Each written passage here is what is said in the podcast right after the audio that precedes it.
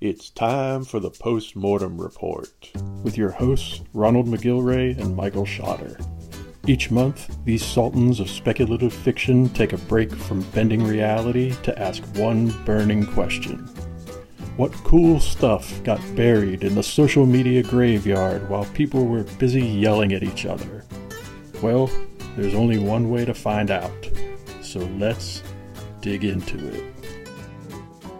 Hello, everybody, and welcome to the Post Mortem Report. I'm your co host, Michael Shotter. And I'm Santa Claus. Ho, ho, ho, indeed. and I'm Ronald McGillvray. Welcome to episode five, the Christmas edition. Very nice, very nice. You are you are way more decorated. You, your halls are sufficiently decked. In fact, mine oh got... pales by comparison. Not really. I got one stocking that looks like it died like 10 years ago and a hat that's making me sweat. That's vintage. That that sock is definitely vintage. You would pay big bucks for that on eBay. I guarantee it. Because the kids the kids love that vintage stuff now. Oh, they'll love this then. It's even got my name on it. Famous yeah. author. Yeah. You should sign that. Yeah. Sharpie that up, stick it on eBay. You, you don't even need to sell books anymore. Maybe I'll stuff some of my books in there. Ooh, bonus. I'll bonus. throw some yours in too. Oh. Just a Christmas gesture. Nice. Of course, if you put a bunch of books in there and start swinging it around, it becomes an improvised weapon. So you know your mileage may vary on what yeah. you what you use the sock for. So everyone wants uh, to enjoy my sock, do it now because I placed it improperly and I'm about to move back and it's going to be gone. So that's my stocking. That's my decorations. There it is. And now enjoy it while it lasts. Now it's gone. Back in the comfort zone. There you go. Very nice. Well, speaking of the comfort zone, we've got a bunch of birthdays and stuff to talk about this month. Why don't you uh, get that party train rolling while we get festive? All right. Well, everyone should uh, grab a seat because apparently there was a lot of sex going on about nine months previous to uh, this month. So, um, so getting it started, uh, birthday, uh, Tim Shea's birthday was October 7th of D&T Publishing. Um, if you haven't uh, signed up for the newsletter, this is a good opportunity to do it. Uh, so happy birthday to Tim. Uh, Brennan LaFaro, uh, his birthday was October 10th. Uh, his book Noose is out. It's a Western revenge story. Something to check out if you like the the westerns that are uh, popping up these days. So happy birthday to Brennan. Uh, Gaby Triana, October 12th. Uh, her birthday uh, just uh, went by. Uh, her um, she just edited Literally Dead, and it's out now. I believe it's out now. So check that one out. Nice. Ian Rogers, happy birthday to him. His birthday was October 17th his book uh, every house is haunted um, by cemetery dance actually came out today which is not actually today. It was a while ago. Why that's why we're called the post-mortem report and not the today report. So nice. I think al roker would probably hunt us down and punt us down the street if we called ourselves the today report but that's just yeah there yeah. you go. So, so, happy birthday to uh, ian. Uh, check out every house is haunted. Uh, Drew Stepek uh, of uh, the Godless fame is uh, uh has a birthday. It's October twenty first. Um, you can check out his uh, the six six six awards that uh, they have. Dan McNeil, October twenty third. Happy birthday to Dan. you can check out his books, Can't Buy Me Love and The Judas Apocalypse. Um, both really great books. Luther Kross, his birthday, October 27th, of uh, Fever Dreams, Volume 1 to 5. If you haven't checked those out, something to do as well. Uh, Jonathan Janz, another birthday, October 27th. His book Marla is uh, is out. Uh, Daniel Volpe, uh, happy birthday to him. His birthday, October 30th. Um, his book Left to You uh, has uh, over 500 reviews Wow. Killing it. I Killing just, it, Daniel uh, Volpe. Uh, and just uh, I was gonna actually send him a note because I was gonna see if he could like give me a couple of them. Yeah. Try to boost my book uh, See if he'll let you rub his head and get some gonna, luck. I was gonna say, you know, what do you need all those reviews for? They yeah. hoarding them. I said, nice. uh, you know, send a couple my way, but we'll see. Uh, happy birthday to uh, Mark Allan Gunnells. His birthday was October 30th.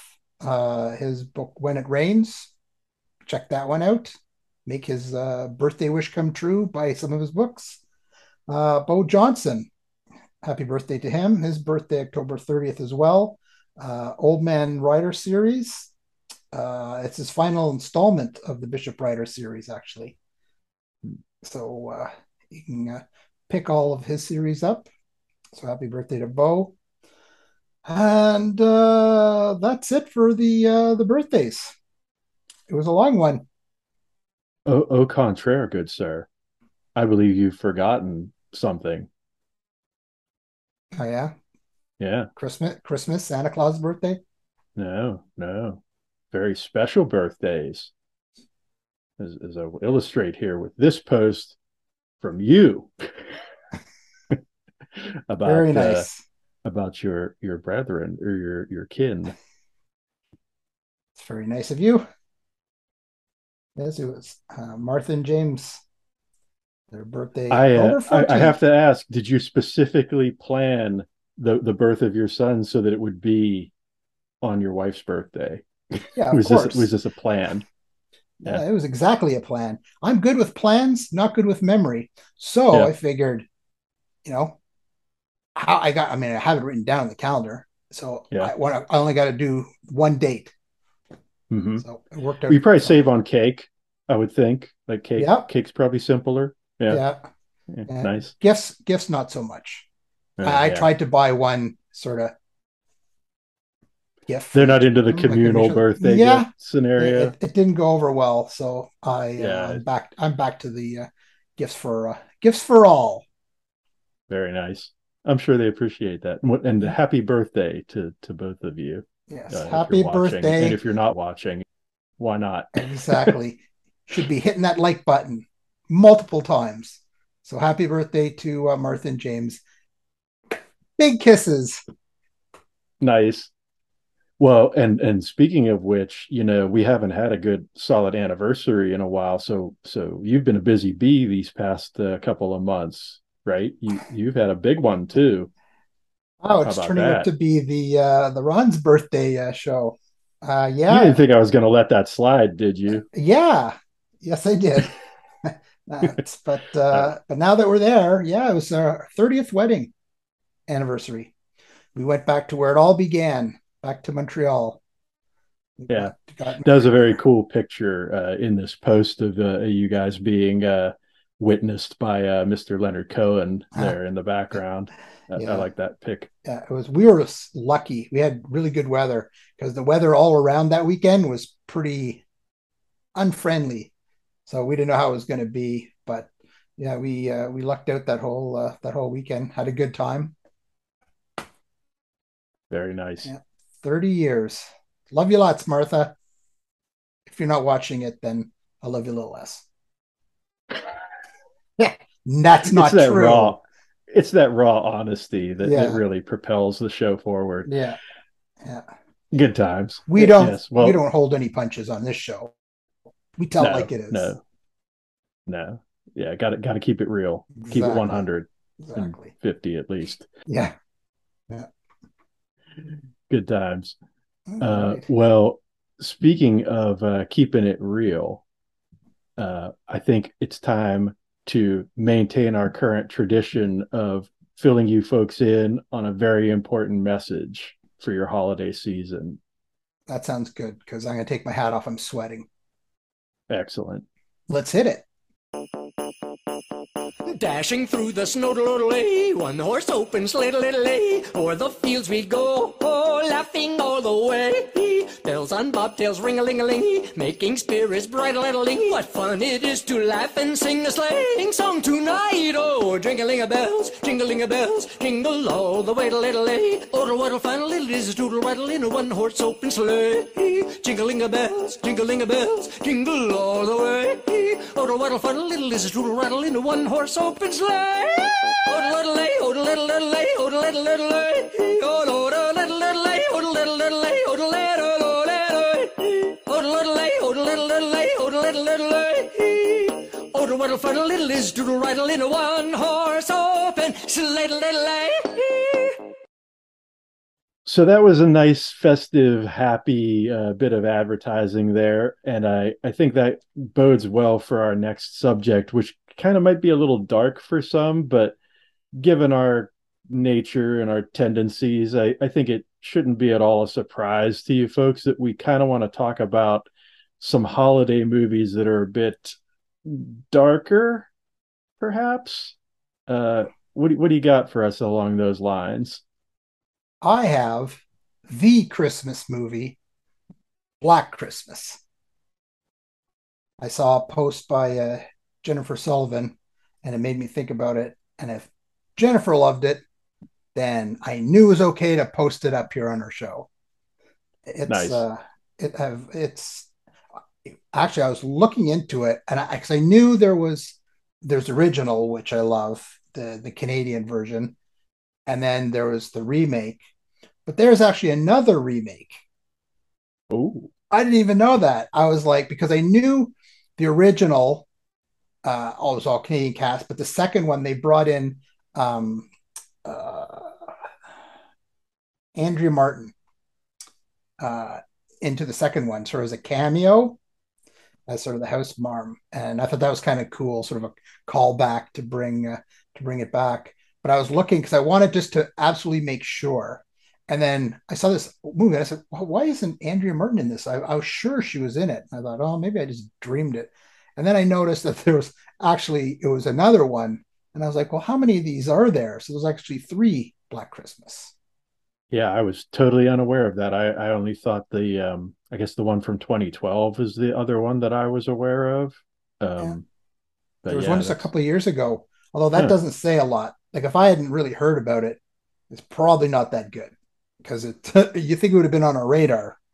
Well, that's that's the rough thing about remakes. I think especially in like the horror genre, like I can't think of too many reboots or remakes of like classic vintage horror films that actually even approach, much less surpass the original. Yeah. Like, because I mean, especially with something like Black Christmas, where there's so much like history and legacy around that movie as far as like the slasher genre is concerned. Like, I know a lot of people argue that that's like the first slasher movie as far as like a lot of people are concerned um yeah. and even myself like not being a big fan of slashers like i still like have awareness of that movie and have seen it right and, and understand yeah. like its cultural significance and its like significance to the genre and that sort of thing yeah. um so i mean it's how do you how do you really top that or, or reboot that or, or come at that in a different way have you seen any of those reboots i've seen the first one with Andrea Martin, although I'm not, I can't remember it as well. Uh, the third one, I have absolutely no idea, but uh, supposedly it's out on streaming, so I was going to watch it. But, hmm. um, but yeah, that uh, I remember the first one. It was just the whole. I, I don't want to say like it, the gimmick because, well, I mean Halloween. You could say that's the whole gimmick too, but it was like to see through the eyes, especially back mm-hmm. then, because I was uh, much younger, it was so creepy, you know, just seeing it, you know, because it was an old place, like it was supposed to be like the sorority house, and you see it, so it's all sort of old, and uh, you just see this creepy guy through his eyes coming out, going into the house, mm-hmm. and then mayhem ensues. And that one yeah. attic scene with the bag, a plastic bag or the hook, too. Uh, it's like, yeah, yeah, yeah. It's uh, it was, yeah. I've only seen it once. Uh, okay. just sort of sort of checking the box, right? It was it was one of those things where it's like I, I feel like I should watch this. I feel like there's certain movies that you like hear about if you're if you're a genre fan and you almost feel like obligated to see them, even if they're not necessarily like in your wheelhouse. So I've definitely seen the original, but it's it's been a minute. It's probably been a good solid 20 years since I've seen it. So my memory of it is very vague and fuzzy at this point. But I do remember that whole first person perspective thing and the whole like pacing of like the way things were shot was like very methodical and kind of like drawing out the tension and that sort of thing. Like those were the things i really remember as like takeaways from from viewing that. But um i know you you've probably seen it way more than i have and probably have like a much more vivid like recollection of it than i do at this point but yeah it's been a Yeah. while. It's uh i mean the ending was so classic as well i mean i'm sure people have seen it now but don't want to yeah do I, I don't think you can really ending. spoil Uh, yeah spoil a movie that old right we, we've that already one- done far worse Yeah. yeah, like the the ending, the eyes, uh looking through the eyes of the killer, um, you know, being sort of in a house, you know, unaware of these killings. I mean, there were so many tropes that this one movie basically almost started, you know. It's they're all Mhm, classic things now, mhm. but um yeah, it's a it's a it's a really good movie. I if you haven't seen it, I suggest you do, and uh, you can check out the uh, the remakes and then send an email to us and let us know if it's worth watching, so we don't waste our time. nice. I tried to convince that uh, my family that we should watch Black Christmas every that- Christmas as that part go of over like a lead thing. balloon Yeah, I didn't even get like one vote. I thought maybe my son would. Yeah, that'd be kind of fun. But yeah, nobody's interested. not having it nice Yeah. So, so I think it'd be a good tradition, but uh, it was a no go. So yeah, so for holiday horror movie, Black Christmas uh, is my pick. Nice. Well, I'm going to talk about a, a terrible movie. Uh, Perfect. what I what I think is kind of a terrible movie, although it does have some memorable moments to it. Um, mostly because I think it's a good opportunity to talk about something pretty cool. So the the movie is, um, I think, noteworthy, especially considering my age and and where I was in life when it kind of kind of hit theaters for the the brief time that it actually manifested in theaters, which is uh, Silent Night, Deadly Night. Uh, so like when I was a kid, this was kind of the movie that like all the other kids kind of kind of wanted to see because it had that sort of illicit taboo kind of vibe about it. And I, I actually remember seeing it. I actually watched it with my parents Really? uh, on video. Yeah they they're like yeah you want to see it? Sure let's let's see it right uh, which i thought was kind of cool right Yeah. so they're like let's see what the big deal is um and uh, so we we watched it and, and kind of came to the conclusion that you know, beyond the sort of gimmick of of like the killer Santa Claus, right? Not Yeah. not a really spectacular movie.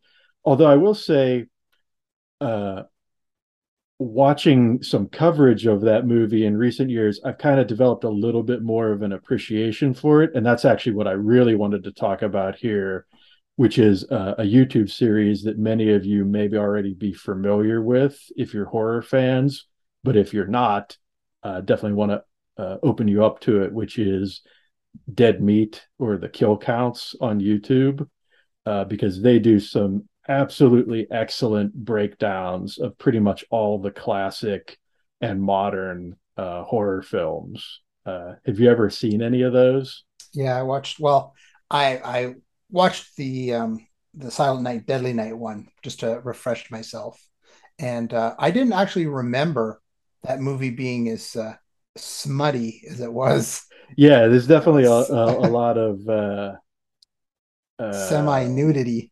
Yes, prolific nudity, I guess Yeah. is what I would Yeah. say Yeah, in that and- film. Although it it, it kind of helps, like in the context of the dead meat video, right? He's he's only showing the the more salacious scenes of the movie, right? So it kind of gives you the impression that there's a ton of it. But I, I mean, obviously, it's like a 90 minute, you know, horror film. So, and I think all of the scenes that you see in that in that video are all of the scenes that are there to be seen. So when you think about it, you know that's not actually that much content but just seeing it all kind of strung together like that definitely makes it stand out Yeah. Yeah. Well, Billy definitely doesn't like Santa. No naughty naughty Naughty, all right. Yeah. yeah. but uh yeah it's it's funny like there's definitely certain scenes from that movie that i remember like even even before seeing the kill count for it and, and kind of being refreshed on it uh like that whole scene where the cop's going to the church because he thinks he's gonna stop the santa and it turns out it's like the priest dressed up as santa he ends up murking him Yeah. which is kind of double brutal when you think about it Yeah. Yeah. It was uh I mean the kills were kind of I mean they're kind of campy too. It Oh, yeah, kind of like the whole I think the only super memorable one actually is the cop, right? When he when he goes down to the basement and then and then all that tension gets built up, and then when he's coming up out of the stairs and they do that one single tracking shot where he where he axes him in the chest Yeah, and then he yeah. falls back down the stairs and the camera sort of follows it follows him down so you can see him like where he landed. Like that's kind of a cool shot and kind of a cool like way of doing that sort of thing. But I think to me that's really the only like standout moment in that movie, like Yeah. effects wise or like cinematography wise or anything like that. Like it's, it's definitely not like high art by any stretch. yeah. Yeah, it'd be a, a fun movie to watch with a bunch of friends, hmm you know, and just Yeah. kind of laugh and have some beers. You, you take a shot every time he says naughty, maybe. Yeah. I don't know. Make a game out of it. Yeah. You go. Good times. But yeah, uh, definitely would recommend uh, Dead Meat and the Kill Count, especially like I say, if you are a horror fan and you're not familiar with that YouTube channel, I think it's definitely worth a look uh, Yeah. for sure. Yeah, Dead Meat was it was definitely interesting. They uh, have some pretty cool uh, look. Once again, talking about people who spend a lot of time on uh, minuscule little things, you know, Mhm. really uh, deep uh, dive into them. So, Yep. good for them. They know what their passions are. So, That's the thing, right? You got to find that thing that you're super into and figure out a way to capitalize on it, and then you pretty much got it, right? Yeah. That's that's you know kind of the the secret sauce I think of uh, success with a lot of that stuff.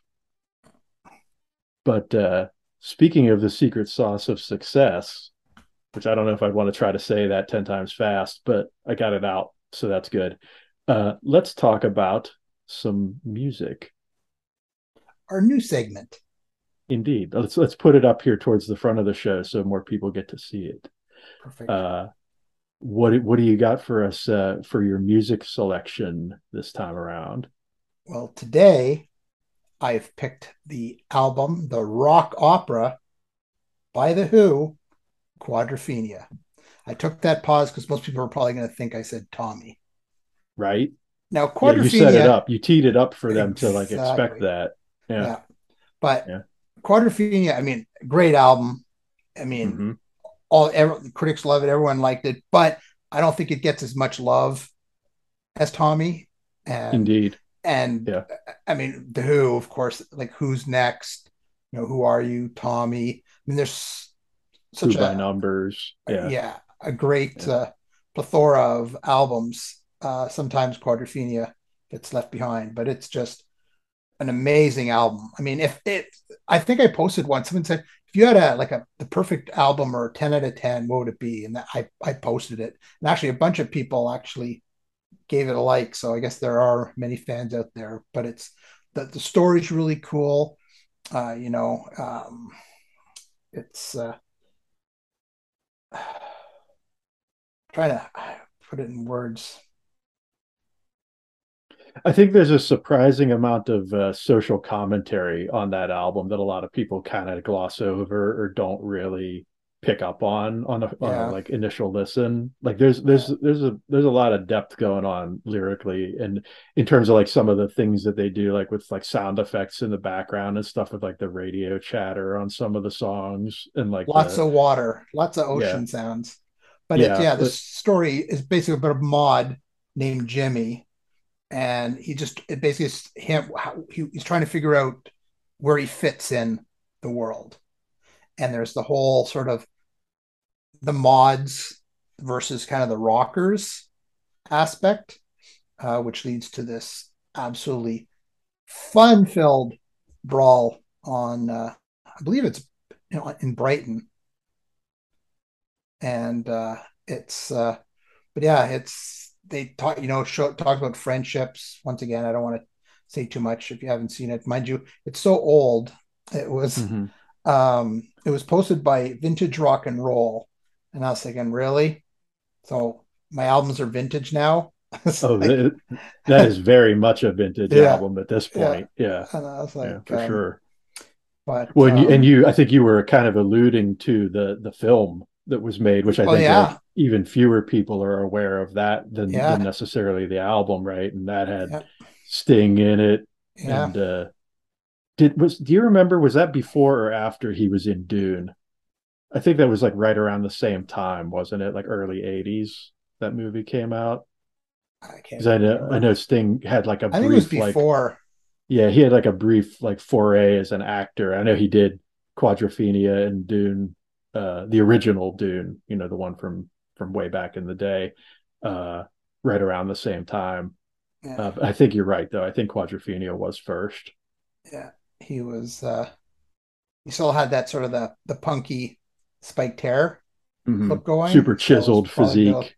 Yeah. yeah yeah, Yeah. and uh yeah that, there's a whole other facet is like how you know he led sort of the he was a leader of the mods and then there's kind of a twist you know later on where you know things are falling apart for the character jimmy and he goes to find this leader who he got strength from and sees him in a a light that's light. much yeah, Uh, when he finds out what uh, he actually does. Because he was, he's always so well dressed and he was the snappiest coolest guy on the dance floor and everything. And then he uh, bumps into him and it's kind of a letdown and the the ending's very ambiguous as well but uh the the songs dr jimmy 515 i've had enough uh love reign over me uh Mhm. it's just like when that whole musical when- refrain of uh, "Love Rain on Me," right? is like throughout the album, right? It, it Yeah. crops up like at various points, so that by the time you actually get to the end of that second album,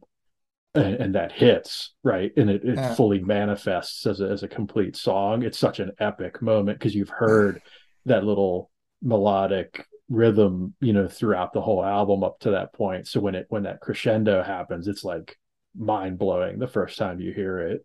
yeah yeah i can't even imagine how many times i've listened to the album i've seen the movie several times but not for not for a while i should really pull it out again it's really funny because like in my youth um listening to that album i definitely would have said i was a bigger fan of the second album you know the the the second disc or whatever so basically Right. from like 515 onward. Yeah.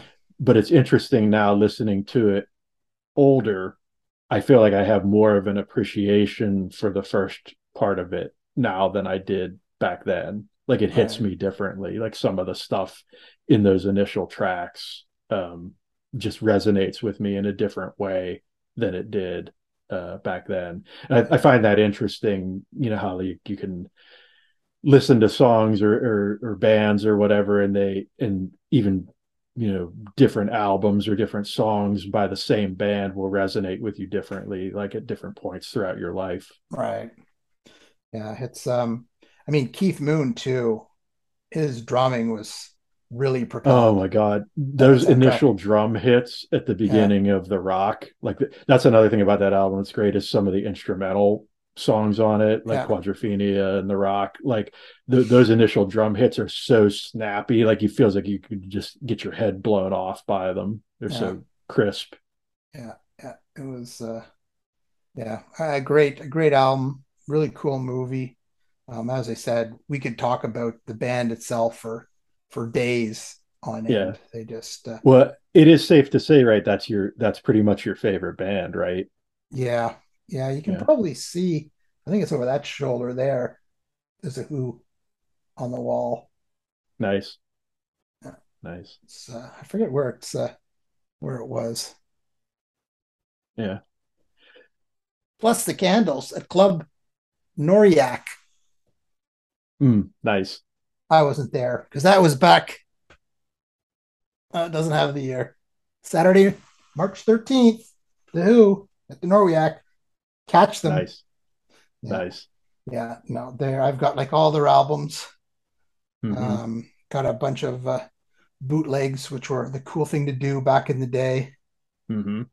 Um, then of course I got everything again on CD Mhm. of all their all their movies. I have a bunch of their live concerts. I've seen them like about five times. Yeah. Yeah. Did you bring your cotton balls to jam No. into your ears? Yeah. Uh, I went completely was na- v- yeah. very necessary uh, at a Who concert for a long time. Yeah. Yeah. I, I went to their their first final tour uh, in Buffalo, and I remember they did a, a version of um, Twist and Shout, and literally, I thought that the the stadium was going to collapse. Yeah. Everyone was jumping, and the Bill Stadium then it was kind of like a almost underground, like they dug it in. It was like, and it- like I'd never seen anything like it. I'd been at concerts in Ottawa, but this place, just the amount of people that were there, and the, the, the jumping up and down, the shaking. I thought this stadium's all gonna, it's just gonna collapse. You know, Yeah. we're all gonna die. It's gonna be like uh, Cincinnati, Yeah. but Yeah. uh, the Yeah. the Who's fans are uh, are uh, very dedicated bunch. The hooligans. Yes. Yeah, yeah. I uh, have sadly never had the opportunity to see them live, but I have heard many stories from my dad who has seen them live several times Yeah. and uh, have definitely seen enough footage of, of them playing live to be thoroughly impressed. Yeah. So, My wife wasn't a huge fan, and I convinced her to go to one of the concerts, and I converted her. So mhm. it's uh, yeah, they're in. I mean, they're an incredible band, but live they're just something else. Yeah. Something else. Yeah, I know I've even heard some of their more recent live recordings, and it's still amazing that they can, you know, do what they're doing at the age that they're at at this point. Yeah. Like, uh, yeah, they, they still, you know, Roger Daltrey's still kind of got it to a Yeah. large extent, you know, vocally, which is nothing short of amazing. So but, if you uh, haven't ever watched Quadrophenia or listened to Quadrophenia, rectify that problem. Ask for it for Christmas. Indeed. Yeah, but use your uh, Christmas gift card and correct that. Yeah, Yeah. stat. Yeah, Highly recommended from both of us for sure. Yeah. Do you have a favorite? Uh, are you? Are, do you enjoy the Who? Because the thing is about the Who, I mean, some people sit on the fence, but a lot of people just don't like them. It's like you love them or you you don't. See, I, I can't even imagine not liking them. That just I doesn't know. even compute in my I- brain. I know. Yeah, I have Yeah. a bunch of friends who just don't. I'm like, how can you not like them? But Yeah. I don't know. Whatever. I, I mean, I will say like a lot of their stuff is fairly eclectic. Like so, you know, there there are like you know tunes that like uh, like for example on on Quadrophenia, right? Like you have like things like Bellboy, right? Yeah. Which you know that's that's kind of a quirky quirky number there with the whole like Cockney gravelly you know vocal you know thing, and, and like that's like it's kind of an acquired taste, right? But it's it's also very unique and distinct to them, right? Like that's something that only they would do, right? Yeah. And be able to get away with and be able to make work the way they do. Um, so I have I've always appreciated that about them. Yeah. In have fact, several- yeah. I was gonna say they have several sort of novelty songs. yeah, I was gonna say, in fact, probably one of my favorite Who songs is actually uh, "Boris the Spider." A John Entwistle classic. Yeah, that bass line too. Then Yeah. yeah, Yeah. yeah. I, I'm not, I do the creepy crawly point, but uh, the creepy crawly part, but I'm sure my voice would just crack and embarrass me. So we'll, we'll yeah. forego that. Yeah, But- it was like me gonna sing a "Yes" uh, from uh, uh, drama last Yeah. last episode. Yeah, so I can't really hold your feet under the fire on that one. So Yeah, I, I think I gave you about as much as you can reasonably expect from me vocally on, on that one already. But um, speaking of spiders, I think that's an excellent opportunity to transition and talk about something else I wanted to talk about this time, which are some of the books we've been reading. And the first one I want to mention is actually a repeat offender here on the show, because in our very first episode, we talked about The Hangman Feeds the Jackal, which had just been released uh, by Coy Hall. And I actually have gotten around to finishing that book uh, fairly recently. Seriously? And- Seriously? What? You, got to, you What, know you- I'm halfway through the book. Oh, you haven't finished yet? No. Oh, my bad. um, It's really okay, good though, though. Coy. You're going to give a spoiler free though. Talk. we, well, that's the that's the thing. We, we're not going to spoil a, a brand new book. That's that's not going to go. happen. So, you know, I, I think you're sufficiently far in that we can talk about the setup and the premise and all that stuff, right? And and uh, Definitely yeah. about the spider. yeah, the spider makes makes a grand appearance like pretty pretty early on, like Yeah. within the first few pages. So that's uh that's pretty cool. But um for those who shamefully have not seen uh, the episode where we talked about this book previously, uh this is basically a gothic western, so it, it kind of fits into the classical western archetype of story structure, but with a bit of a gothic psychological philosophical twist to it. Um and i don't really want to go too deeply into it beyond saying that because i think a lot of the joy of this book is in experiencing it for yourself. But one thing i do want to say is that um this was definitely one of my favorite reads of the year uh, largely because it had really great well fleshed out, nuanced, detailed characters and settings and atmosphere, and also told, I thought, a really good, engaging, and uh, compelling story uh, around all that. But um, you know, maybe you can maybe you can chime in with your thoughts on what you've experienced in the early stages of it uh, so Well, far. Yeah, I'm about halfway through now, and uh, what really caught me is his, his writing style. I mean, Coy can write. I just, Mhm. uh, you know, it just it draws you in. Uh, it's uh, I could probably just, you know, read if he like wrote a recipe or something. I'd probably Yeah. enjoy enjoy that. So he's really got the the writing uh, skills down, um, and I can tell it's just the way things are kind of. I mean, the whole atmosphere. I was getting all caught up into it, but I can I get this kind of a feeling now that things are like ratcheting up. I can sort of feel Mhm. like a, you know, a tension because there was uh, something our our Yeah, I know. I know we had talked about it a little bit before the show, and I know the point that you're at is kind of a really critical sort of tipping point where things really start to kind of jump off. So I'm I'm going to be Yeah. real excited to talk to you kind of privately about that uh, once you once you finish up. But uh, yeah, Yeah, just I could just feel the tension ramping, Yeah. and then the hero says something, and I thought, okay, I can sort of see where this is going. I, I I'm- I'm feeling there's going to be carnage. So, Mhm. but yeah, uh, so far, really, really loving the uh, book. Yeah. So I think the last thing I'll say about it, because I know we, we got a bunch of other stuff to get to, is um, I re- I had this moment when I was reading it, and it's one thing. It's something that I really enjoy experiencing when I'm reading a book that really clicks for me. Is this idea of like you read a few paragraphs and then you kind of pause for a moment and you kind of close your eyes and you envision what you just read. And I think one thing this book does really well is it communicates everything to you so well that you can come up with a really clear vivid vision of everything that he's that he's putting out there uh, many times there were many times throughout reading the book where i just kind of paused and and took it all in and just sort of envisioned what i had been presented and that was a really cool like satisfying experience um so for sure if you're into westerns uh if you're into horror uh, and and those two things together in particular, I think for sure that's that's a book you should absolutely check out. I concur.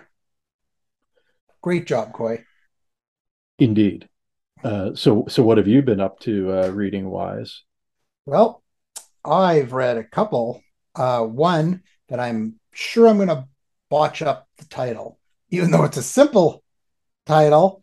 I'm not sure what the name of the bird is. So it's uh, by uh, Wendy uh, Dalrymple, an excellent novella, and it's white, either ibis or ibis. I'm not sure. It's like a big white bird. I've always heard it said ibis, but I'm not sure that that's correct. I, I can't Yeah. I can't plant a plant a, a flag in the ground one way or the other on that one. Yeah. It's um it, it's because I'm looking at this like IBIS.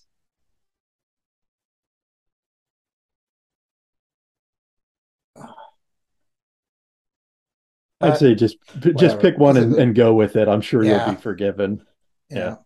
But it's a, an excellent book. Uh, it follows uh, Chelsea, who um, is having some relationship issues, and uh, she meets uh, a new friend uh, at her workout place, and they become really close, and uh, things um, spiral. Hmm. Yeah, and uh, once again, it's uh, it's a novella, so I, I I'm trying to pick what to say without like ruining things. But the uh, the ending, I can guarantee you will not see coming. Hmm. Yeah, it's it's sort of a blend of horror and um, uh, and fantasy. Uh, there's uh, some body horror. It's uh, it's a really it's a well-rounded book. Writing style really good. I I blew through it. Really uh, a quick read, very engaging. Um, and then there's that uh, that white bird. Yeah. That white bird. Interesting. I don't want to say too much about the So the, the bird actually is a, I'm assuming a, an important component of the story, right? If that's the title, and uh, Yeah, I it believe makes featured prominently on the cover. Yeah, makes appearances. Kind of just kind of you know when you when it arrives, you just know it's like a Yeah. an bad omen kind of thing. sort of like a Edgar Allan Poe Raven situation, maybe. Yeah, you could say that. Yeah. You could say that, but yeah, Yeah. I I'd highly recommend if you haven't uh, read Wendy's book, White Abyss Ibis. or Ibis. Uh, you We'll say it both ways, and then we're covered. There you way. go. There Yeah. you go. But I nice. apologize to Wendy for uh, butchering the name of uh, her book. But uh, I give it two thumbs up. It's an excellent read. nice. Follow Chelsea's uh, adventures. Nice. Well, speaking of adventures, before we get into your other book, I did want to talk about uh, another thing that I read recently, which is Death Gets a Book by Mr. Frank J. Edler. And uh, for those of you who aren't familiar with Frank and his work, he's basically uh, primarily a bizarro fiction author. Uh, so if you're not familiar with the concept of bizarro fiction, it's it's basically fiction that tends to lean into the absurd or like the over the top or the outlandish as its sort of like framework for delivering its story. And so the book is, you know, kind of grounded in in basic core storytelling elements. You know, there's a premise and there's characters and everything kind of gets set up in a sort of natural, normal way. And then from that foundation, things kind of go a little bananas and a little off the rails and a little zany and over the top. Um, I don't typically read a, a ton of bizarro or, or absurdist fiction, so that this book for me was definitely a bit outside my wheelhouse. And I would definitely say like it's important to kind of know what you're getting into with a book like this, which is why I had all that preamble for it. But sort of my takeaway uh, from it was that it seemed to me like a good example of the genre. It seemed like that people who are into that sort of thing would probably really enjoy it. Um, it's got like a lot of just really quirky bananas over the top stuff in it. Um, maybe some mild content warnings depending on, you know, your personal tastes and preferences and things you may or may not be into. Yeah. Uh, I'd say maybe check my review out uh, for that book if you want if you want more detail about that sort of thing. But uh, I definitely I definitely enjoyed reading it and definitely thought it was a, a cool concept um, and uh, wanted to give it a shout out for sure. So shout out to Frank. Perfect. Alrighty. What else you got for us? Well, part of my uh, project of uh, trying to learn how to do audiobooks and listen to them without uh, you know my mind wandering. I've been practicing. I got a new book that I listened on audiobook is uh, S.A. Cosby's Razorblade Tears. Mm. I've been really curious to check that one out, but I have not myself, so I'm, I'm interested to hear what you have to say about it. Yeah, well, it's a, a buddy uh, revenge book. It's uh, uh, Ike and Buddy Lee are two characters. Uh, one is uh, white, one is black. Both are um, uh, had gay sons who are murdered. Um, the two of them came from well, what they have in common is they came from the, the penal system, years of uh, doing time, but otherwise they're completely different social backgrounds. But they get together to try to help solve what happened to their uh, their sons, mm. and um, it it just as I said, I, I usually have problems with audiobooks trying to where my mind wanders and starts thinking about other things this kept me captivated the whole mm-hmm. time mm-hmm. it was just uh, and it just ratchets up and then it'll kind of you know it'll it'll do some character building uh, and and then it's just right back into uh, into the action. This was uh, this was a great audiobook. Yeah. I'd like to read it actually to see what what it would be like you know well, that, reading it. that was what i was just going to ask you is uh, do you feel like you would have enjoyed it more or less had you actually physically read it? Do you have do you have any kind of sense of that? Or like because i know i know you've said you've struggled with audiobooks so it wouldn't be surprising for you to say that you you think you might enjoy it more as a physical read yeah but, I, uh, I i enjoy reading it better um, but this this narrator did a really good job Mm-hmm. Um, yeah, I, I think that whole, says a lot, right? For somebody yeah. who's not typically into audiobooks to to enjoy it so much, I think is is important. Yeah. Yeah. Yeah. This one, uh, yeah, if uh, well, I mean, it, it gets a lot of love too on social media. A lot of people who've read it or listened to it have really enjoyed it. Yeah, I've definitely seen that one pop up quite a few times. It's definitely on my radar. Not not really my typical like go to sort of genre or premise, but I right. I definitely thought it seemed interesting and uh yeah. yeah now knowing that you've given it a thumbs up that may uh that may entice me to investigate it further yeah yeah no i was uh, i was pleasantly surprised because i i'd heard a lot about it and i thought you know i should check it out because who doesn't love a buddy revenge mm-hmm. right so i thought mm-hmm. i'll i'll check it out and um yeah it was certainly uh certainly worth it nice do you listen to many audiobooks? So um, I used to quite a bit. I, I, definitely was on an audiobook kick for a while, and especially mm-hmm. like when I had found a few narrators whose style I particularly liked, I almost kind of went out of my way to read things that they had done. Okay. Uh, but a lot of the narrators who I used to listen to are either out of the game or have passed away, unfortunately, at this point. Uh, so that's that's a bit of a bummer. I haven't really found a lot of uh, new audiobook narrators that I'm, I'm kind of keen on. That's not to say they're not out there. That just because I haven't really been looking for them. But I think one of the things that kind of got me back into physical reading was going electronic with everything, because um, you know, being visually impaired, like I really appreciate being able to blow the text up on a Kindle or on a tablet or whatever, yeah. just being able to make it massive and just scrolling through the pages instead of having to to flip physical pages or use a magnifying glass or any of the stuff I stuff I typically would have had to do before ebooks yeah. kind of became a thing. Um, and so that kind of disincentivized me to to stick with audiobooks because I, I finally found a way to read physical books that's comfortable for me Right. Um, but I do really enjoy like a good, well done audiobook. Like I, I feel like there's a lot to be said for that, especially like when you have that like magical combination of an author who actually happens to have a really good narration voice and you can get yeah. the book actually read by the author. I think that's like a winner for sure. Um, but yeah, that it's it's I'm kind of I'm kind of all over the place with it. I think the last audiobook that I actually read was uh, Stephen King's Under the Dome, uh, mostly because I knew it was so long. Right. I really yeah. just didn't want to didn't want to do the physical read on that one because I was I was kind of lukewarm on whether I even wanted to read it. Um, and so having it read to me was just kind of a nice bonus.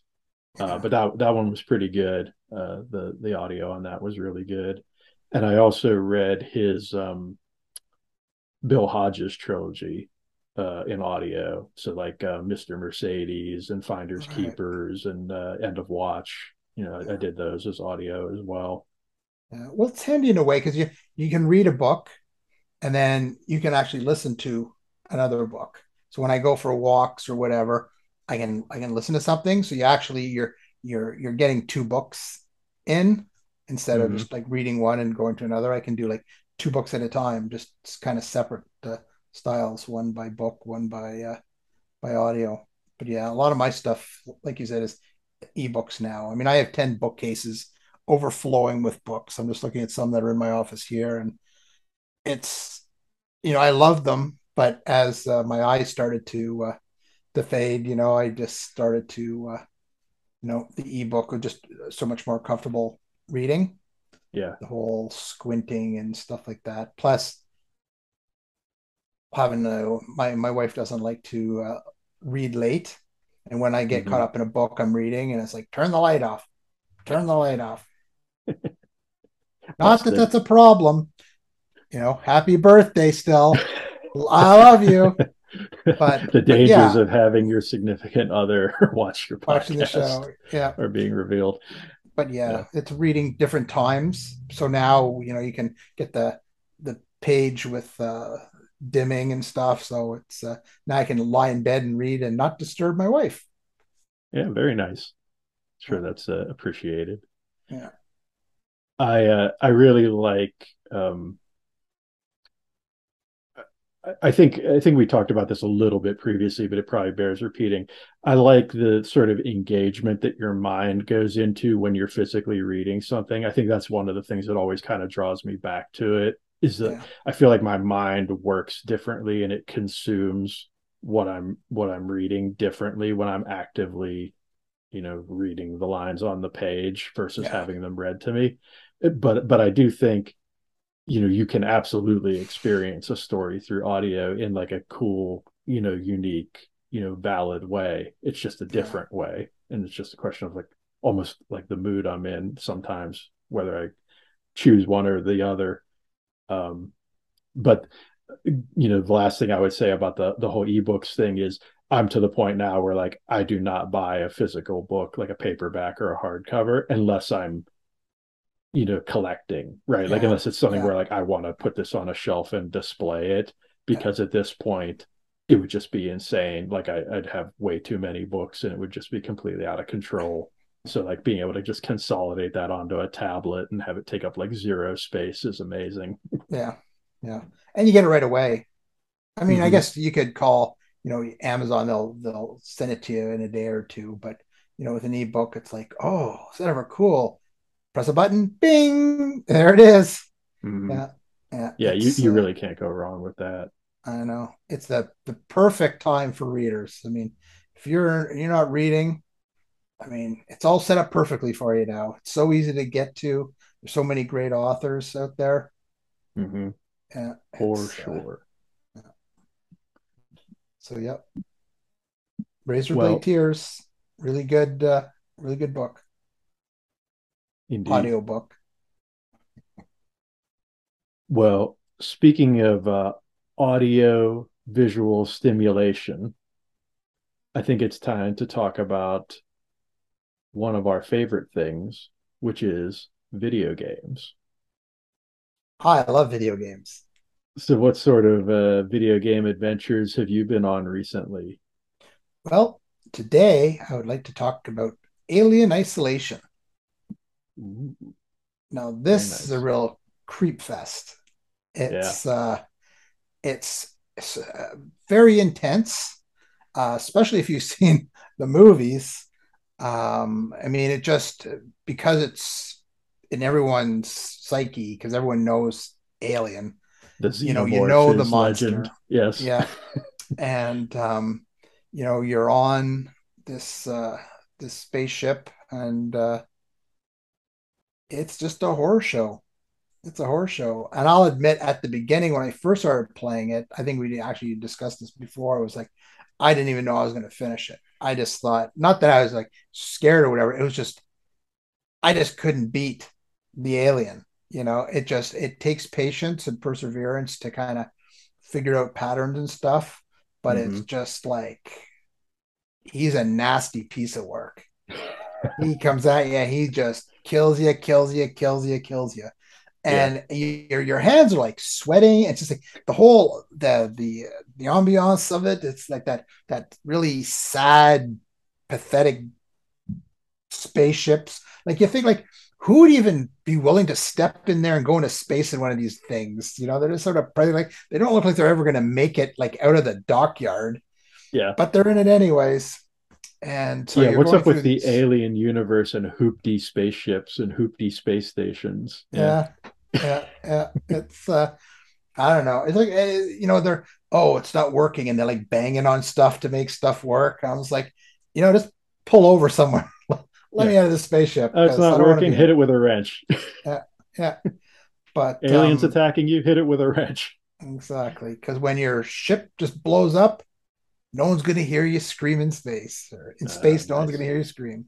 Nice but yeah, it's it's a great um, it's a it's a great game. Once I started getting into it and I gave it a fair shake, it was just nonstop action. And then and there's a whole other kind of thing where there's trouble with like humans because some of them are trying to get out, but some of them have, of course, their own agenda, and you're trying to make it through uh, this big space station, and um, it's uh, yeah, it's like just place yourself in a movie. I mean, it's the closest thing to actually placing yourself into uh, one of the Alien franchise movies. Mm-hmm. Yeah, I had a I had a riot doing it. So I don't remember too. I've seen a bunch of this game played, but I've never played it myself. But as I recall, there's sort of like break points, right? Like almost like chapter or like rest points where you can yeah. kind of stop and catch your breath, and that's kind of like where you're encouraged to save, like so you can come back and and continue on later. Did yeah. you find did you find those very necessary? Were you, were you did you kind of have to do it in spurts, or was it more like uh once you got going, you just powered through it? You know, I don't actually remember it that well. I I I remember, you know, you really have to time manage. It's when you're looking, especially when you're getting low on weapons or something. It's like, you know, save. Don't mm-hmm. try to, don't yeah. push, don't push it. Just go. I'm, you know, I, I just want to get this part. I want to get this. You know, don't get this part. Go save, then do that part. Because trust me, you can't trust the humans and you never know when these aliens are going to come out. And when they come out, they're fast and nasty. Yeah. And uh, there's so many times where I was like, oh, I just want to finish this one thing. I'm gonna, I just gotta go through there. And I was like, all of a sudden it just appeared, and I was like, seriously? Like it just crashes through the ceiling, and I'm just, and you try to you try to run, and there's so many times I was hiding in lockers. You know, the lockers they have the slats Oh yeah, the yeah, lockers yeah. are, and and you you're looking, and they're the the aliens just back and forth, back and forth, you know, searching the room, throw things over. I'm just like, yeah, because that, that's another thing they build really well. Although when you're wanting to go to bed and you're already like past an hour past your bedtime, mm-hmm. and you're mm-hmm. just kind of going, speed it up, you know, come on, come on. But it yeah. just, but during normal gameplay, it's just the tension. You're you're sitting there in your hiding spot, and it's they're so close to you going by. And of course, sometimes if you make noise, to hear you, and then you're dead. But mm-hmm.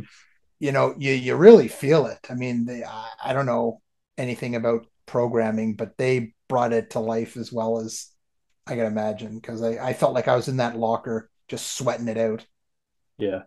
Yeah, the sense of immersion in that game seems really on point. You know, because I've played a bunch of other alien and aliens themed games like the the original like movie alien game from like the commodore 64 days all the way up through like colonial marines and aliens fire team and some of those more modern games. But for whatever reason alien isolation was just one that i never never played myself. I think it's it's mostly because i i had seen so much of the game streamed on twitch because a a buddy of mine who was streaming on twitch happened to play that through a big chunk of that game, and I, I watched his stream, so I kind of got to experience a experience it vicariously through him. Uh, so that was that was kind of kind of good for me. I think we talked about this previously that like you know as far as like the whole survival horror gameplay goes, like I'm not averse to it, and I've certainly played like a ton of those kind of games, but like at this yeah. point, it's not really something that I seek out very much. And like I kind of felt like I got my fix,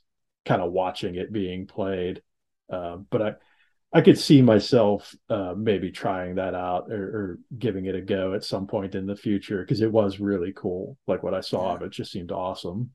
Yeah, it's yeah. uh yeah, if you like survival horror, this is uh I mean, I love Resident Evil, but this mm-hmm. is like th- this was uh something else. And I don't think it got as much love as uh it deserved. I don't know how. Yeah, I think a lot of people slept on that game, unfortunately. Um, yeah. But I've, I've never heard anybody who's actually played it say anything bad about it. So, yeah, definitely a good one to shout out. Yeah, if you like the Alien franchise movies and you always thought what you do when you were there, this is a movie for you, or this is a video game for you. Alien nice. Isolation. Very nice. Well, um, keeping with the sci-fi theme, I was going to talk about a couple of uh, free to play games that I've been playing recently because that's something we've never really touched on here on the show. We've talked about a bunch of bunch of games, but I don't think we've ever even mentioned any that weren't uh, you know sort of premium uh, titles. But I, I think the free to play game space is really interesting, especially in recent years. Like there's a lot of really great stuff out there, uh, especially on the PC side of things.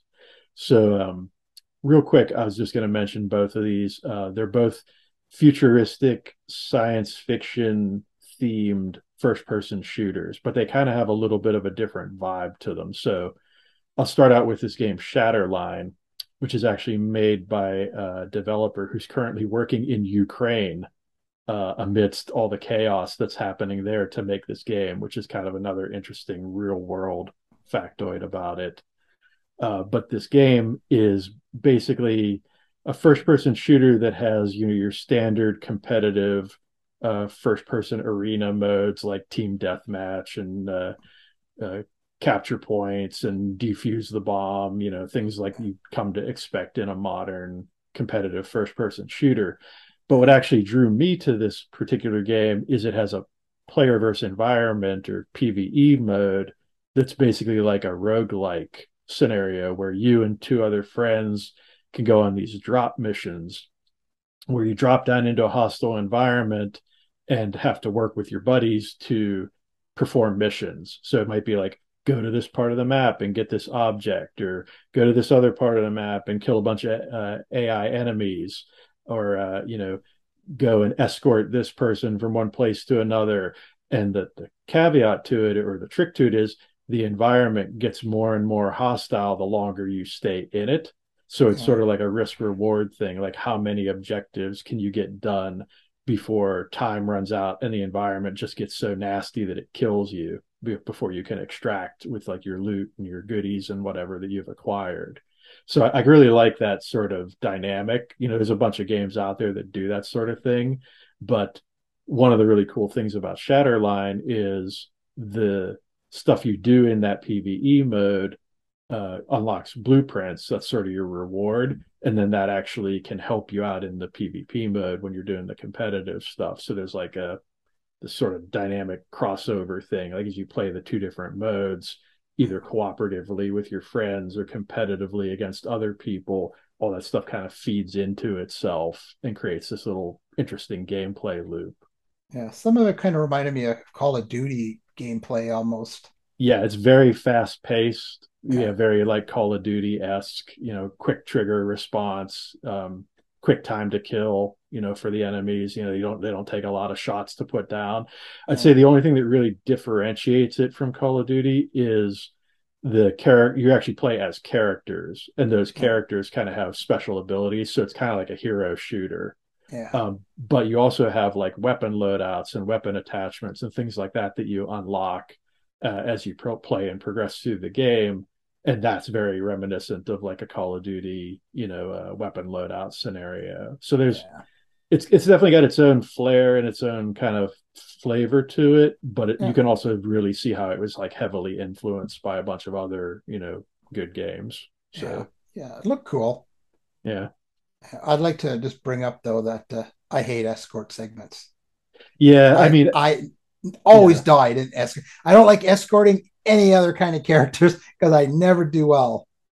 Yeah, and, and to be fair, I don't know that I've actually seen an escort mission in that mode. I was just kind of throwing that out there as an example Uh, of, of the kind okay. of things you might have to do. Because the, the thing is, it's randomized, right? So the environment's a little bit randomized, and the things Okay. they have you do in it are a little bit randomized. And I've seen a bunch of different kinds of missions where it's like you, you have to go collect these samples and then put them into this thing, or you have to you know get this item and use it on an enemy in a specific way to complete the objective or whatever. And it's it's every time i've done it you know with my buddies it's it's been a little bit different. So it's kind of hard to say what the what the scope is of it. Right. um, but i think that's kind of part of the appeal of it is it's, it's a little different every time you do it. So it's it's not just like a grind. Yeah, um, cool. but uh, real quick, the other the other game I wanted to talk about just to get kind of give it a little bit of uh, love as well is this other game called the Cycle Frontier, and uh, this is also a sort of hybrid PvP and PvE game where the premise is you're on this space station and you're trying to drop down to this hostile planet and collect resources and perform missions and stuff like that. But there are also other players or other potential groups of players uh, that are trying to do their own thing and can, if they so desire, mess with you and kill you and take your stuff. so there's there's definitely like you know you can end up playing that game and have an experience where you don't come across any other players and you just go down to the planet do your thing and get out or you can be in the midst of doing your thing with your with your buddies or whatever and get jacked by some other people like out of the blue and uh, that that makes for a really interesting experience because you just really never know what you're going to get uh And when drop in what's that And aggravating. Oh yes, yes, Yeah. yes. Potentially very aggravating. Like they Yeah. they do some things to try to uh, address that to make to make things as balanced as they can be, but um yeah, the fact that you have to go into this environment that there is a very real possibility that your character is just going to get ganked and, and gotten is uh is very uh, t- uh precarious for sure. Well, that's what appealed to me about this about this game was is just I like the idea that they had to pick up loot. Mhm. You know, you had to go get loot to sort of upgrade, do stuff. I I like that. I played a game like that years ago, and it kind of reminded me of that. And I was thinking that that's kind of a fun aspect of it. Yeah. Well, and, and one nice thing about it is there there there are some safety nets, right? Like you can buy insurance when you drop down. So like if you lose all your stuff, you can get some money back for it. Or if like you have a particular piece of gear or whatever that you're really fond of and you don't want to lose, you can get Yeah. insurance on that particular item. And as long as it uh, doesn't get looted by another player, uh, you'll get it back. You know, Yeah. somebody will go and salvage it for you is like the premise that they're sort of laying out there with that. Um, and the other thing is you actually have a couple of what they call safe pockets where it's like if you're trying to do a specific quest or a specific mission and you're like you're like oh I finally got this item that I really need and I really don't want to lose it you can put it into your safe pocket and then even if you end up getting you know greased uh, you'll still get that item you know so you can progress uh, with what you're trying to do so it's it's not a completely all or nothing sort of thing but the tension is definitely there and it's Yeah. definitely real uh so Sounds cool. yeah it's it's all kind of what you're after in your gameplay experience but i think like between those two games if you're into like sci-fi shooters and you and you like pvp or you like co-op you know doing stuff with your buddies i think there's there's stuff there's fun to be had uh, in both of those for sure with like a a zero dollar investment uh, you know other than your time Yeah. Is it where is it on Steam or Yeah, those are both on Steam. Uh, I'm not sure if they can be found elsewhere. As far as I know, they're both PC only games.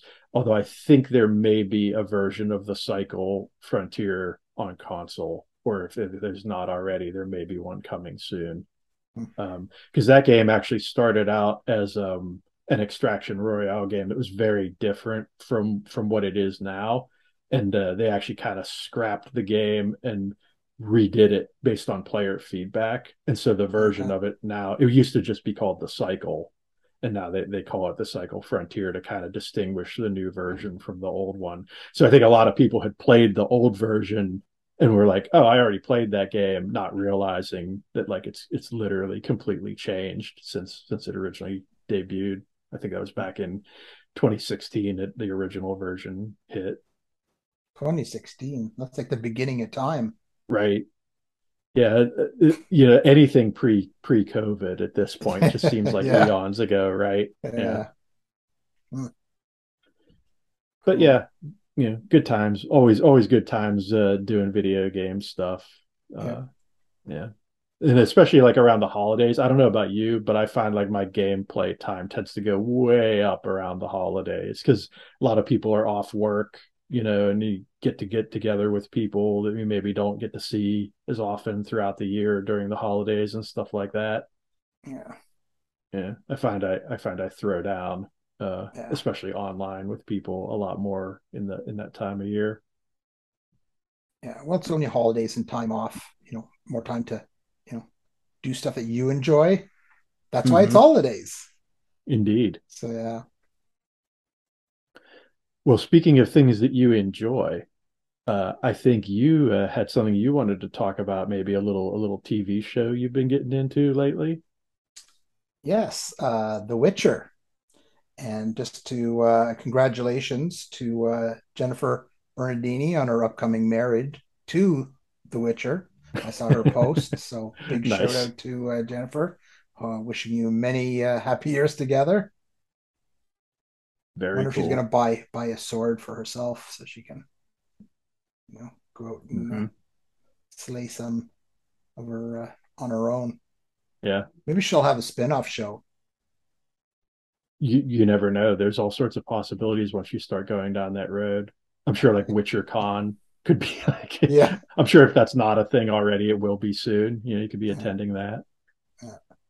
so yeah, it's uh, I saw her post uh, about it, and uh, I, I was watching Witcher, and I thought, oh, there's something we should discuss because you've seen it, and uh, I mean, mm-hmm. I I really liked it. I didn't know really much about it I just kind of went in blind. Normally, I know all sorts about the show before I even watch anything, but mm-hmm. this one I just went in and uh, I totally caught up in it. I, I whipped through that first season like yeah. real quick.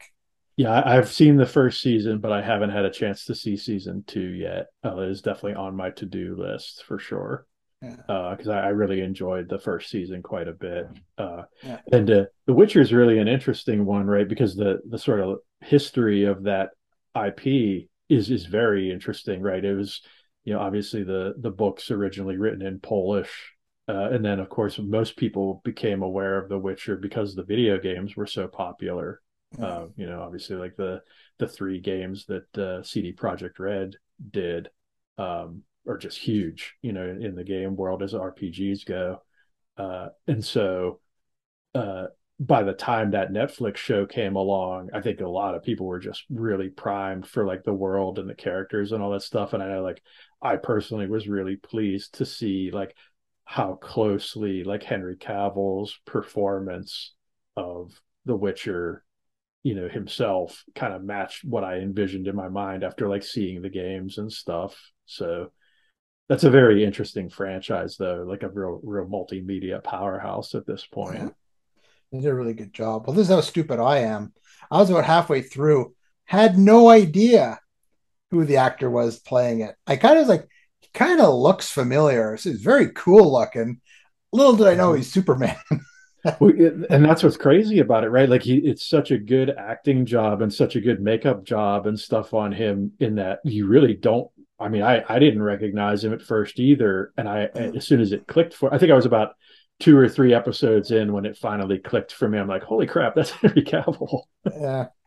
Yeah. Because I, I didn't job. do a lot of prep myself watching the show either. I just kind of jumped into it. Cause like I say, yeah. being somewhat familiar with it from the games, you know, the the world and the lore and all that sort of thing.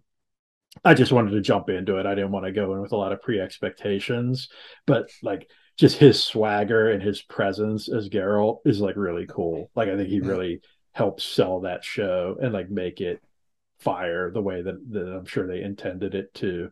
Oh uh, yeah, he makes he makes the show. Yeah, yeah. And Those fight scenes he, too.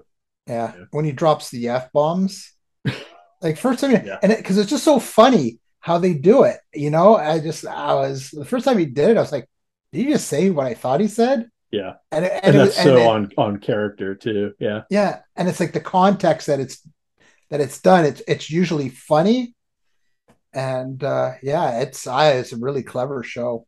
Mm-hmm. I'm just uh, I regret not finding it earlier. Yeah. But you know, the nice thing about coming to shows late sometimes is you get to just you know see a lot more of them, right? Like sometimes, uh sometimes I jump on a show real early and then I'm sad because I got to wait a year for like season two or whatever. Yeah. But sometimes coming late to the party can be a good thing. Yeah. Yeah. So The Witcher, it's uh, definitely a, a series to watch. Yeah definitely for sure. That's that first season for sure like i say and I, have heard nothing but good things about the second season so i'm i'm pretty confident in saying that that's that show's got a, a good uh, pair of legs under it uh, yeah. but yeah. If if nothing else that that first season is is definitely worth a watch.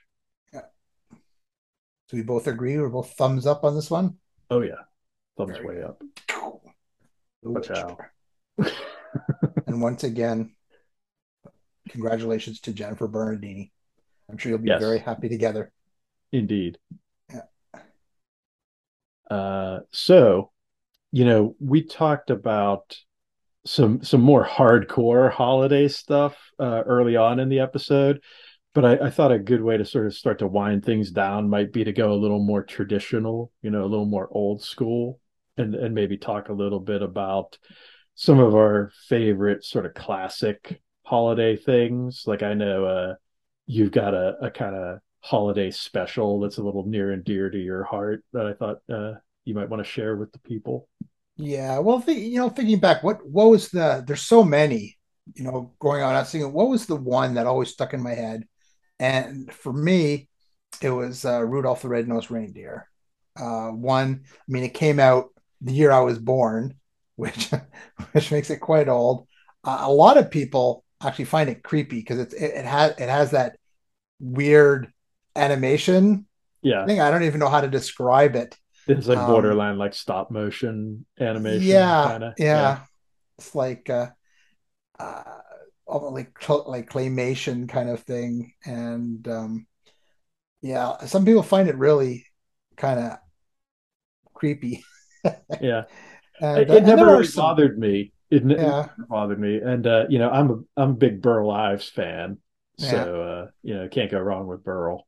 Yeah, yeah, it was. Uh, it, yeah, it just all the growing up, you know, every year you kind of waited to uh, to see it. I mean, there's all the others, you know, Frosty the Snowman stuff, but but yeah, Rudolph the Red-Nosed Reindeer. I guess the whole idea of you know having this someone ostracized for being different but then ending up being like the hero. It was, uh, yeah, it's a great, it's a great tale for sure. Yeah, it was yeah. just, uh, I'm always into those kind of raw, raw kind of things. And at Christmas too, it just kind of the whole happy spirit kind of thing was uh, was really good. So yeah, that was uh, one that I was uh, not to be missed special.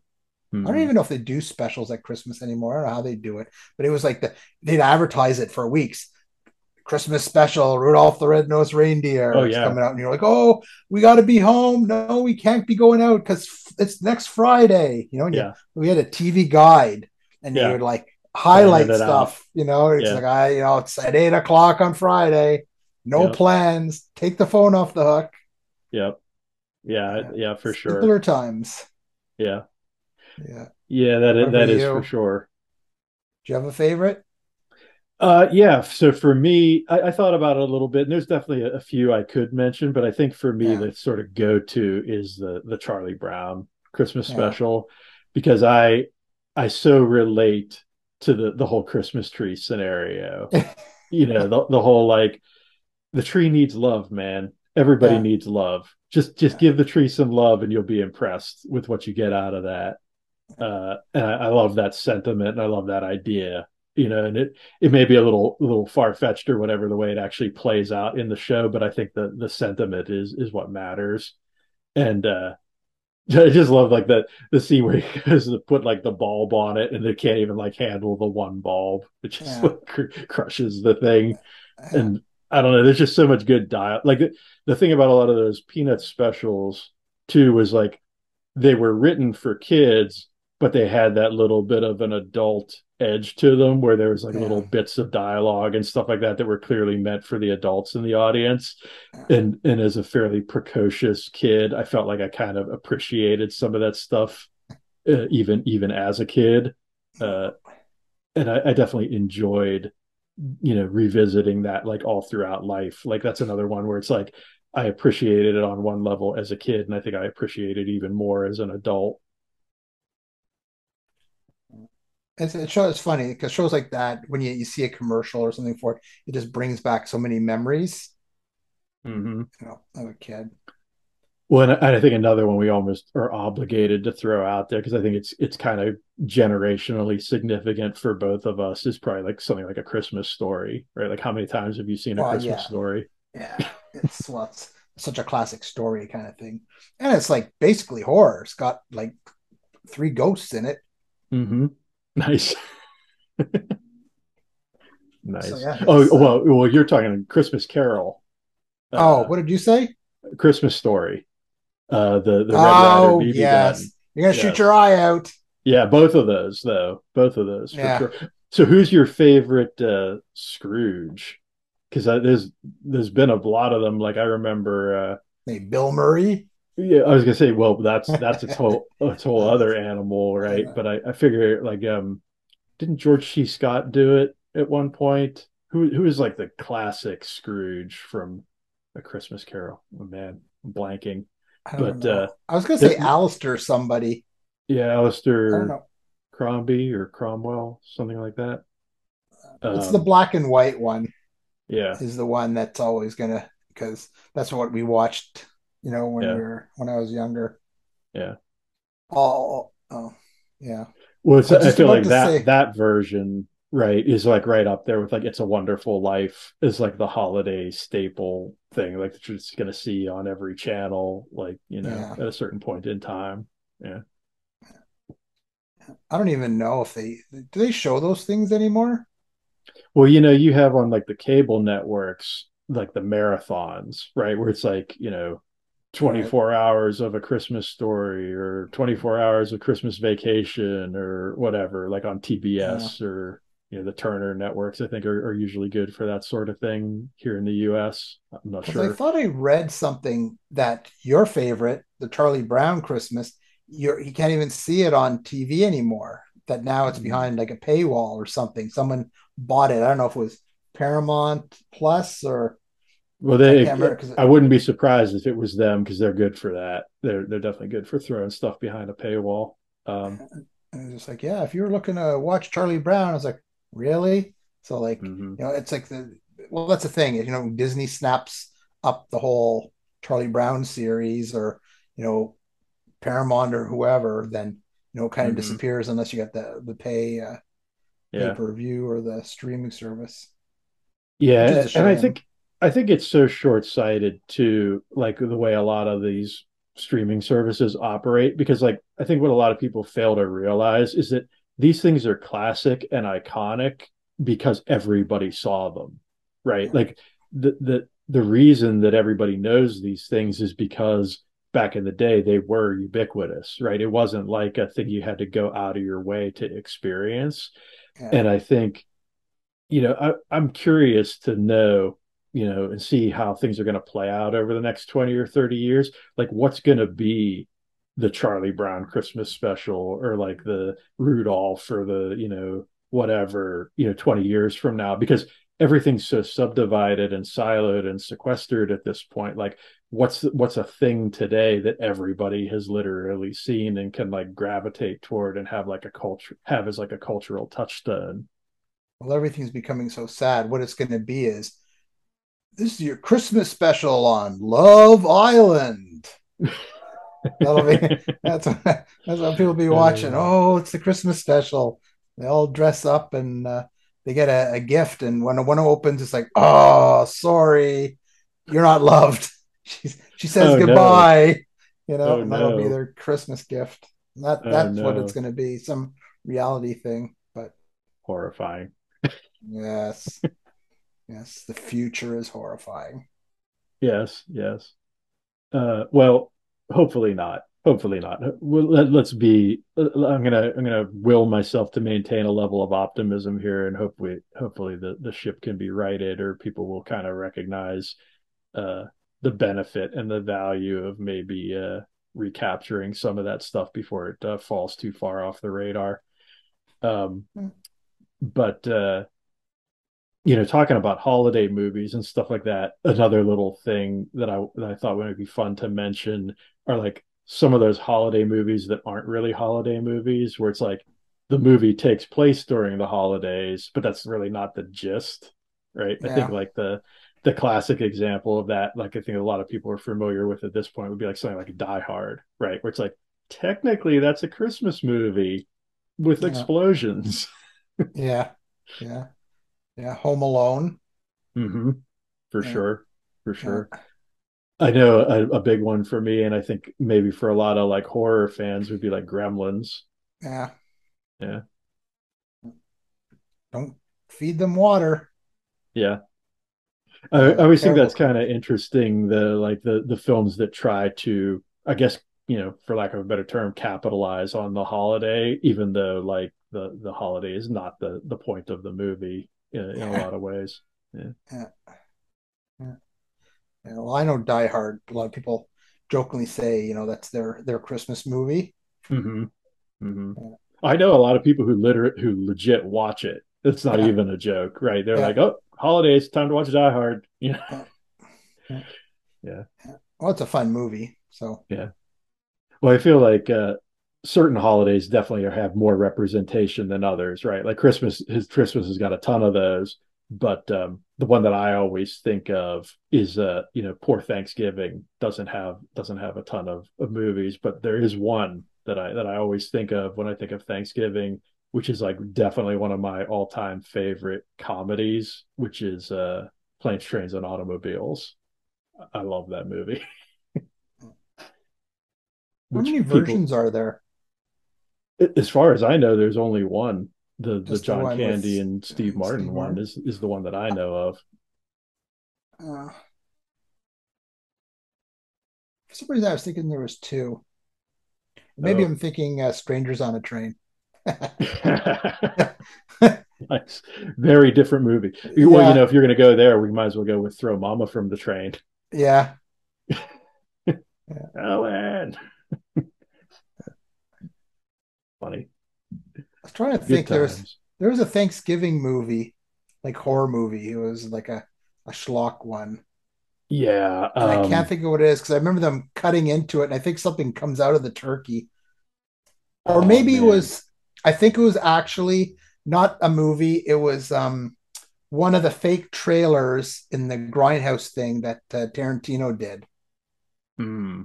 I think that's what it was. It was like mm. coming this Thanksgiving. It's Thanksgiving. And it was kind of tongue in cheek.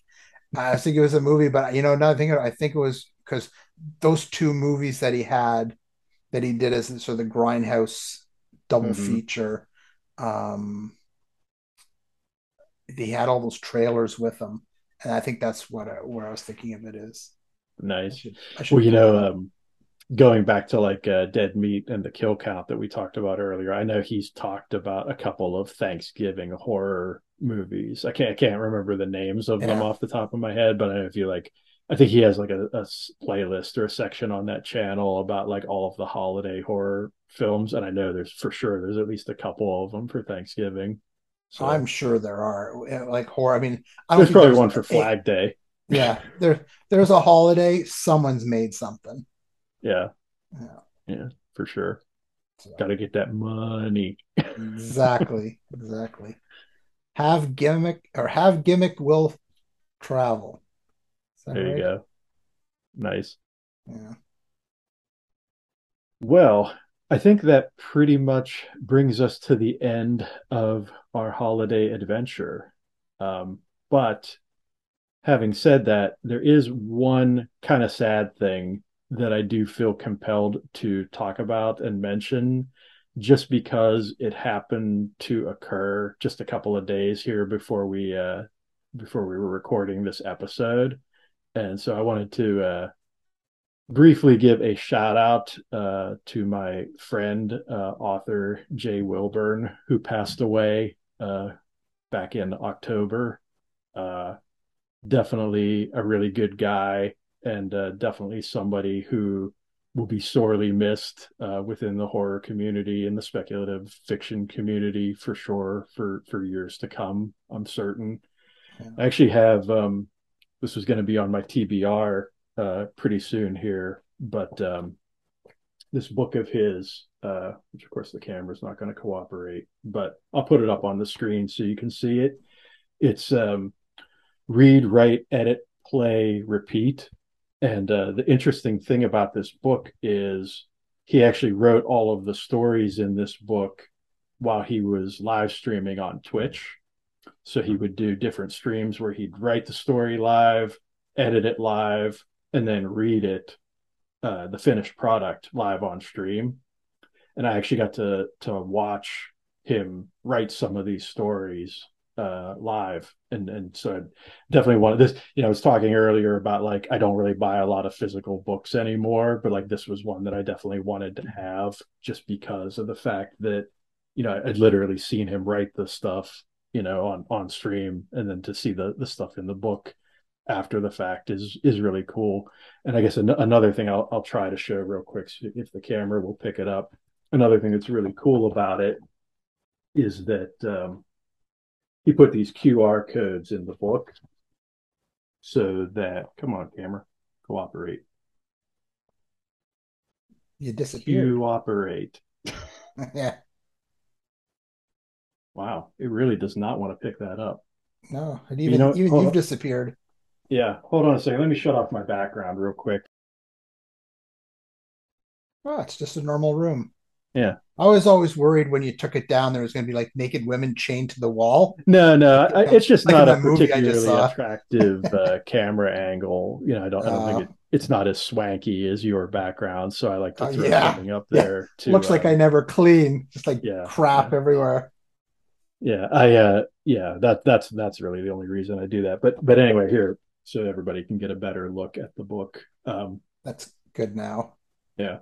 And then, uh, like I said, one of the really cool things he did was for each story, he puts these QR codes in that you can scan with your phone, and it'll take you straight to the video where you can see him doing the process, whether it's the re- the writing part, the reading part, the editing part, whatever and that's that's just really cool. Like I, I thought that was like a nice touch. I actually told yeah. I joked with him and told him I was going to steal that idea from him.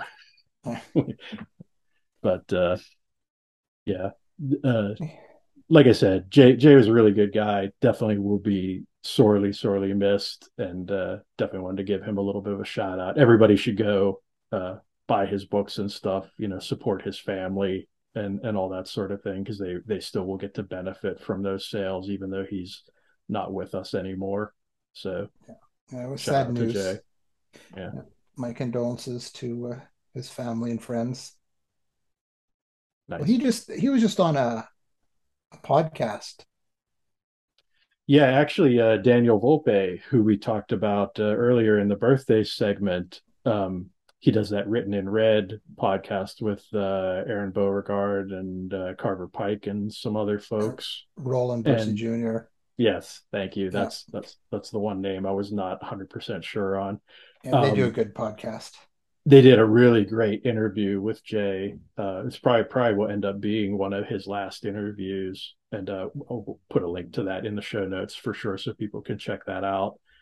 Um, but uh, that was a really great interview uh, that they did, and I think people who who aren't already familiar with him will get some really good insight into kind of who he was as a person and an author and all that sort of thing by checking that out. So good good on you for mentioning that for sure. That was one thing that had slipped my mind.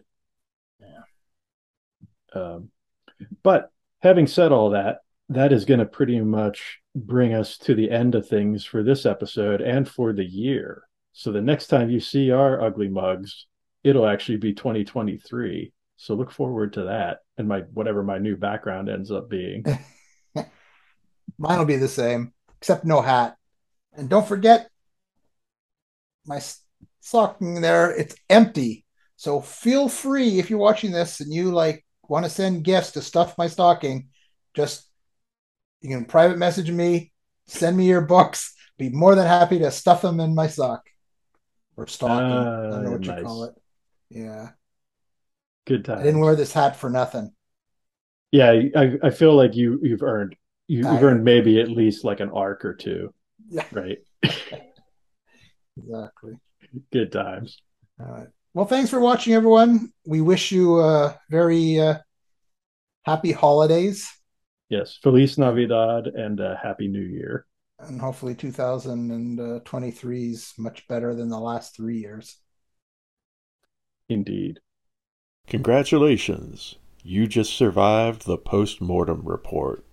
For more information about the show, the hosts, or the things they talked about, check out our super swanky information page at anchor.fm slash postmortem report. Until next time, always remember, good posts never die.